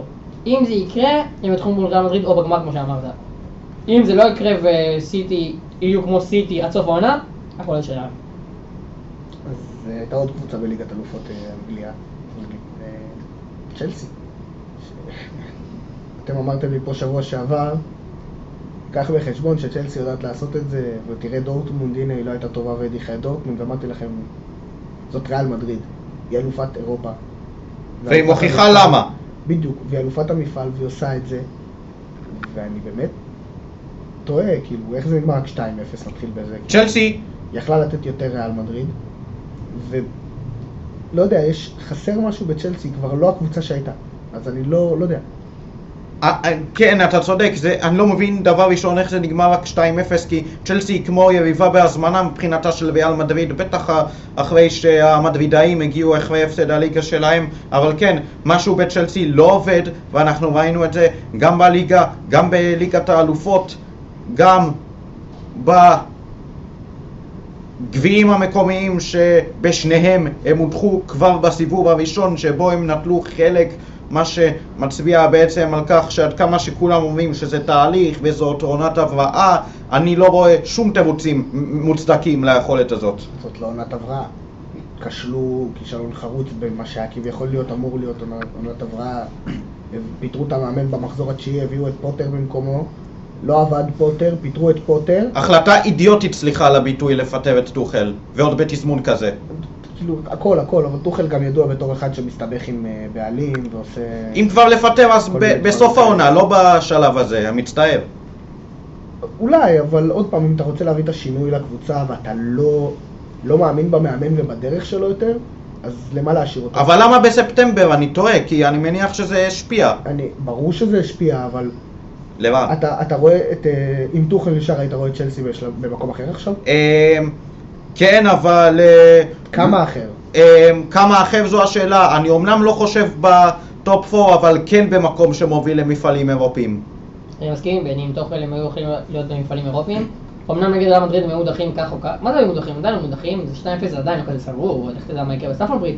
לדעתי הם יהיו מודחים. בוא, הסיכויים מאוד נכון, נכון, אני. חושב, אני חושב, אני חושב שהם מודחים. הרי זה גם בטווח של שבוע, אין לך חודש להתאושש. שבוע הבא אתה משחק וזהו. גם עם טוחל לדעתי הם מודחים, זה לא מה שהביא את השינוי. לדעתי בפרמייר ליג, עם טוחל הם היו יותר טובים, ובהרבה. לא top 4, אבל כמו שבן אמר, top 6 לפחות. ו... זה המשחק שצ'לסי כאילו בא להיות אורחת. זה לא... גם ריאל לא היו כאלה טובים, היו טובים. הגיעו למצבים, וזה משחק די משמים, זה היה 2-0 שיכול להיות להיות גם יותר, אבל זה המשחק הזה פושר. זה לא רבע גמר ליגת אלופות, מה שציפינו. לו. זה לא היה רבע גמר שאמרנו, ריאל צ'לסי, איזה הגרלה, וואו, כאילו קבוצות, שתי קבוצות שעל השם שלהם זה גמר. תשמע, יש פה קבוצה מקום 11 בפרמייר ליג, אנשים שוכחים את זה, מקום 11. כן, אבל זו קבוצה שהיא שווה גמר, עקרונית, רק לפי השם של הצ'לסי שווה גמר ליגת אלופות. לא יודע גמר, אבל... זה קבוצה שהיא שווה, היא בוא, צ'לסי קבוצה עם מסורת ועבר, היא לקחה, לא, היא לקחה פעמיים גם בליגת אלופות, היא עשתה, היא עשתה דברים. אה, אין מה לעשות, זו קבוצה שאתה מסתכל עליה ואתה אומר בואנה, אם אני לוקח את השמות האלה ואתה אומר לי ריאל צ'לסי, מתי אני אקבל משחק כזה? וואלה, זה משחק ששווה גמר, בעיקרון שלו. בעונה הזאת ברור שלא, כן? בעונה הזאת ריאל צ'לסי זה לא משחק של גמר, אבל בעיקרון שלה, לא יודע, יש שם, יש משהו בצ'לסי העונה שפחות... אה, לא יודע, גם באירופה כשהם כן ניצחו את דורטמונד והם באמת נתנו משחק טוב בסטמפורד ברידג', הרגשת שזה רגעי, הרגשת שאין, שלא תהיה מזה המשכיות, ככה אני, אני ראיתי את זה, אמרתי, "זה- אולי הם יצליחו לצאת לדרך חדשה, אבל זה לא נראה סביר פשוט. פשוט לא נראה סביר שהם יצליחו להרים את עצמם הלאה ולדרך אחרת, כשהיריבות שלהם אה, יותר טובות מהם בכל משחק, כשהם עולים לדשא הם נראים מבולבלים, אז זוגה התקפית שלהם לא שייכים, צריכה לקטוע אותם שם. וכמו שאמרתי החוסר. מקודם, כמו החוסר. שאמרתי מקודם, שבעה שערי ליגה בלבד ב-11 המשחקים האחרונים. זה, זה פשוט חוסר, וז'או פליקס שהגיע בתור המושיע ל- לקיץ, ב- בינואר, סליחה, ל- ל- להציל את ההתקפה של צ'לסי, לא עושה את זה. לא עושה את זה. הוא לא חלוץ תשע עכשיו שיביא לך את השערים. אתה, אין בעיה, אבל הוא הגיע להציל את ההתקפה, אני לא ציפיתי שהוא עכשיו יבקיע 40 שערים וייקח אותם למקום רביעי. אבל כן ציפיתי, אתה יודע, הייתי שייתן- מצפה ממנו להיות עם איזה יותר. שבעה שמונה שערים בשלב הזה. אפילו קצת יותר, אני הייתי מצפה ממנו כבר לדו ספרתי בשערים. או דו, או דו ספרתי בשערים, או כמעט אה, דו ספרתי כאילו דו בבישולים. ספרתי בשערים פלוס בישולים ביחד. לא, לא, אז זה בדיוק מה שאני בא להגיד, או דו ספרתי בשערים כבר, או שהוא מתקרב לשניהם בבישולים ואז דו ספרתי ביחד. אבל זה לא שם. גם אם יהיה לו עכשיו, סתם דוגמה, לפי הסטטיסטיקה, יהיה לו פתאום 11 בישולים וש... וכיבושים, זה לא כזה נורא. היכולת, החוסר היכולת של ג'ואר פליקס להיות במגרש, ומודריק שהוא כן משחק, הוא לא עושה הרבה, וכל הרכשים שהם הביאו לא באמת מועילים להם. זוכר את מדואקה בכלל. בגלל אליפות אמנם הוא לא רשום, אבל זה שחקן שכמעט לא שיחק. כן, זהו, אני...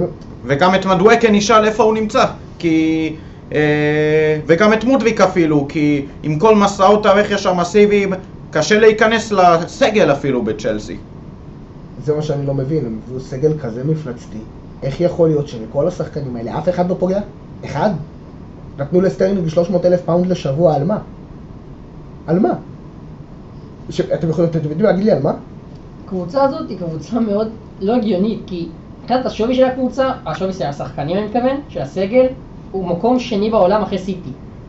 שזה גם בגלל כמות השחקנים, יש שם כמות שחקנים ענקית, הרבה שצריך להוריד שם הרבה שגם מאוד יקרים מאוד. בדיוק, אבל השחקנים, הרבה מאוד מהם, הם שווים הרבה מאוד ב- במרקט של היום, בשוק של היום. ועל הנייר, שחקנים טובים, אוקיי? עונה הבאה, לך תדע מה יהיה, הכל יכול שם להתהפך ב-180 מעלות, כנ"ל לארסנל.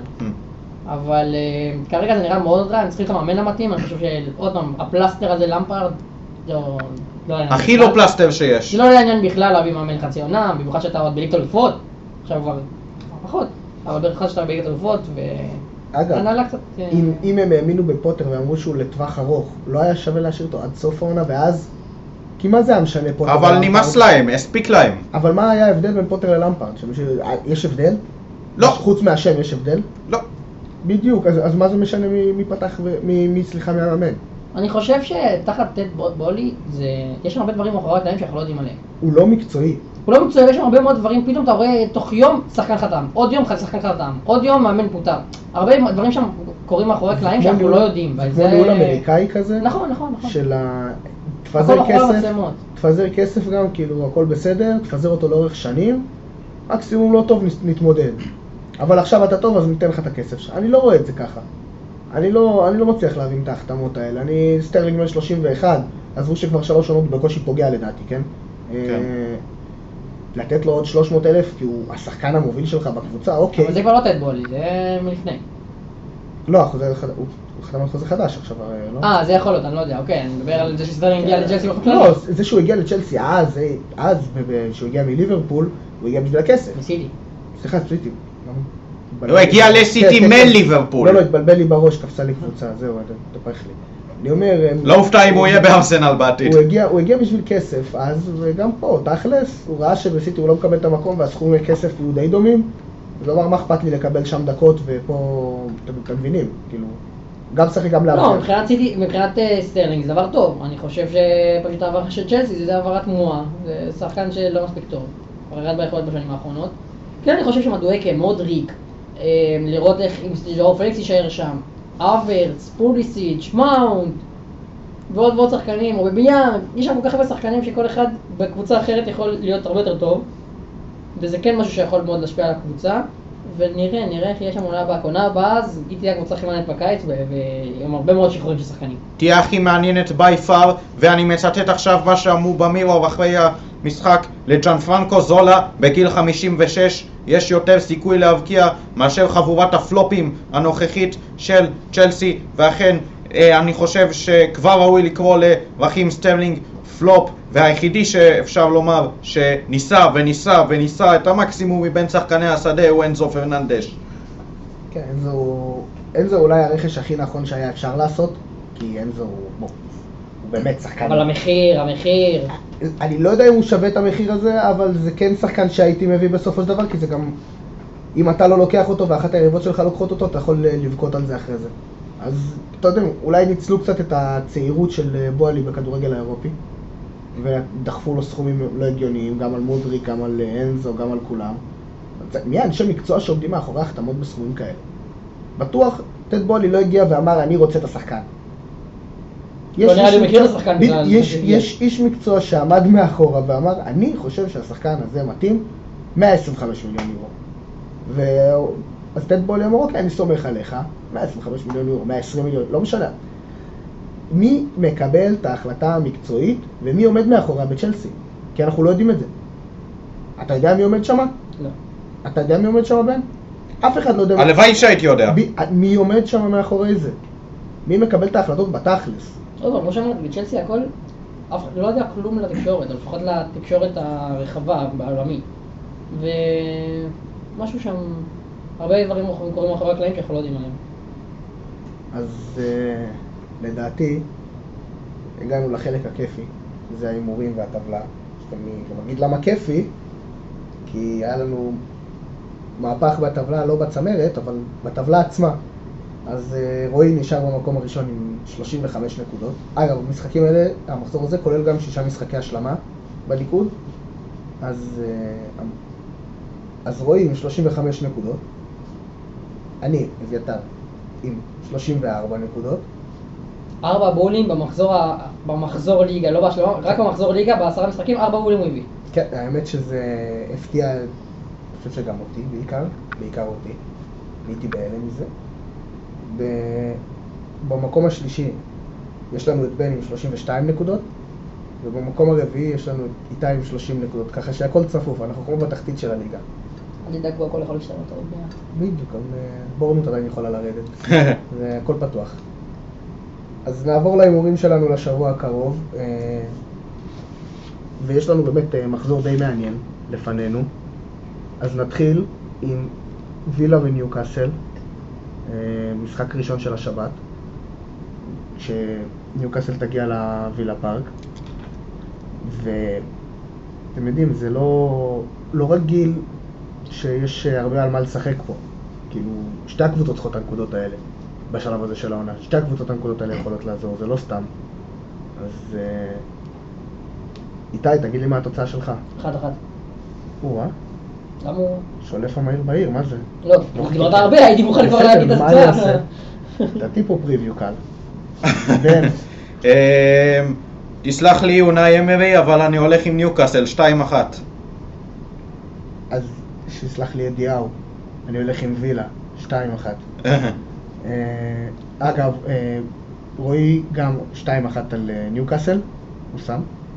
אה, ונעבור למשחק הבא שזה צ'לסי מול ברייטון. אה, איתי? 2-0 ברייטון. לגיטימי. כנ"ל, 2-0. אז אני הולך על 3-0. אני רואה... אתה רואה תבוסה אפילו? כן, צ'לסי פשוט בקריסת מערכות, אני לא רואה אותם מצליחים להרים את עצמם. הליגה שלהם כבר נגמרה, זה... כן, זה לא... שיעלו עם זה. כבר. וילה צריכה את זה פשוט. ורועי שם, רועי אומר 1-1 במשחק הזה. סקרן. אז אה, נעבור לאברטון שתארח את פולאם. 1-0 אברטון. אמ, תיקו אחת. פתאום פולאם הלכה. אז אה, אני דווקא הולך עם פולאם פה, אה, 2-1. ו... לא יודע, האמת, אתם יודעים מה? 2-2 אפילו. אני לא חושב שתהיה מנצחת פה. 2-2. ורועי גם חושב שיהיה פה תיקו, אבל תיקו 0. זה באסה. משחק משעמם לפי מה שהוא אומר. הלוואי ולא. בדיוק. אה, סאוטהמפטון מול פאלאס. 1-1. לא מסכים איתך, 2-0 פאלאס. אני גם חושב שפאלאס תנצח אה, 3-1, וזאת גם התוצאה שרועי אמר. אז אה, נעבור לטוטנאם שמארחת את בורנמות'. וואו. 3-1 טוטנאם. אה, כן, סולידי כזה. אה, נו, נו, נו. 3-0 טוטנאם. היא לא תספוג לדעתי. ממש סולידי, 3-0. קבוצה הזאת לא כבשה שלושה שערים במשחק מאז. מי זוכר?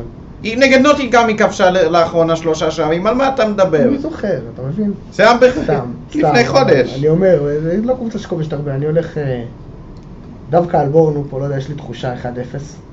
הם איכשהו בכושר טיפה ליותר טוב. ורועי הולך פה על 1-0 קטן לטוטנאם. אה, וולפס תארח את ברנפורד. 2-0 וולפס. אני דווקא הולך עם ברנדפורד כאן, 2-1. האמת, 2-2. משחק די שוויוני. כן, תראו, אה, גם רועי חושב שיהיה פה תיקו 1-1 דווקא. אם אנחנו הולכים די יפה ביחד עם התוצאות, לא ראיתי את התוצאות שלו לפני, חייב להגיד. אה, אז נעבור לסיטי שמארחת את אה, לסטר, 5-0. לגיטימי. 4-0 סיטי, ואני גם מוסיף, הלנד ישים שלושה. אני רושם, אני רושם פה בצד כמו אז. סתם, אני... אה, 4-1. לסיטי כמובן. וגם אה, רועי חושב שיגמר 4-0 לסיטי. אז נעבור למוליכת הטבלה שתתארח אצל וסטאם. 1-1. או-אה, לא, 2-2. חשבתי שאתה משנה. אמ, וואו, זה משחק קשה, זה עלול להיות מוקש מבחינתה של ארסנל, האיצטדיון הזה, איצטדיון לונדון, אמ, אבל היא תנצח 2-1. אז אני חייב ללכת עם הארסנל פה, אני חושב שזה ייגמר 3-0. אה, הם יותר טובים מווסטהאם, ורועי גם אה, חושב שהם אה, ינצחו, ארסנל 2-0, ונעבור לפורסט שתארח את מנצ'סטר יונייטד. 1-1. רגע. 1-1. אני הולך פה על סנסציה דווקא, 1-0 קטן אבל גדול לנוטינגאם. אני חייב ללכת, אני חושב שיונייטד תעשה את זה 2-0 וגם רועי אומר 4-1 יונייטד פה, מתפרע הילד. אז אה, גם כשהוא לא פה הוא פה. בדיוק, מתפרע לנו באולפן ברוחו. אה, לידס למשחק האחרון תארח את ליברפול ביום שני ב-10 של ישראל, אז 2-1 לידס. אה, אמ, לידס, אם היא מנצחת את ליברפול אז היא יכולה בהחלט לעשות צעד גדול. אני חושב שיהיה אבל תיקו שמבחינת שני הצדדים ירגיש כמו הפסד אחת-אחת. אז יש לי תחושה שליברפול כן תנצח בסוף. אה, 3-2 דווקא, אני חושב שזה משחק רווי שערים. ורועי אומר שנעשה, שיהיה פה 2-1 לליברפול. ולדעתי, הליגה הזאת, רק- המחזור הזה הולך להיות יותר מטורף מהאחרון. אנחנו מצפה לנו פה בשבוע הבא פרק הרבה יותר פסיכוטי, למה גם יהיה לנו הפעם כן. לליגת האלופות וחצאי גמר. והדחות, נראה אני- לי גם הדחות נגד אלופות. כן, וגם ליגה אירופית, וגם ליגה. אירופית, ואני נותן עדכון ביניים ברשותכם על וסטאם שמשחקת עכשיו בקונפרנס ליג והיא כרגע מובילה 1-0 על גנט במשחק שלה ברבע הגמר, נקווה שגם היא תלך עד הסוף. יש לנו ים כדורגל אירופי שרק uh, מתחיל להיכנס לשלבים המכריעים, יש לנו ים כדורגל אנגלי שנכנס לשלבים המכריעים ואני רוצה להגיד לכם תודה רבה למאזינים וכמובן תודה רבה איתי זלצר, תענוג להיות פה כמו תמיד. תודה רבה בן מנהל, עוד פרק מוצלח. אני אביתר יחזקאלי, עד הפעם הבאה, יאללה ביי.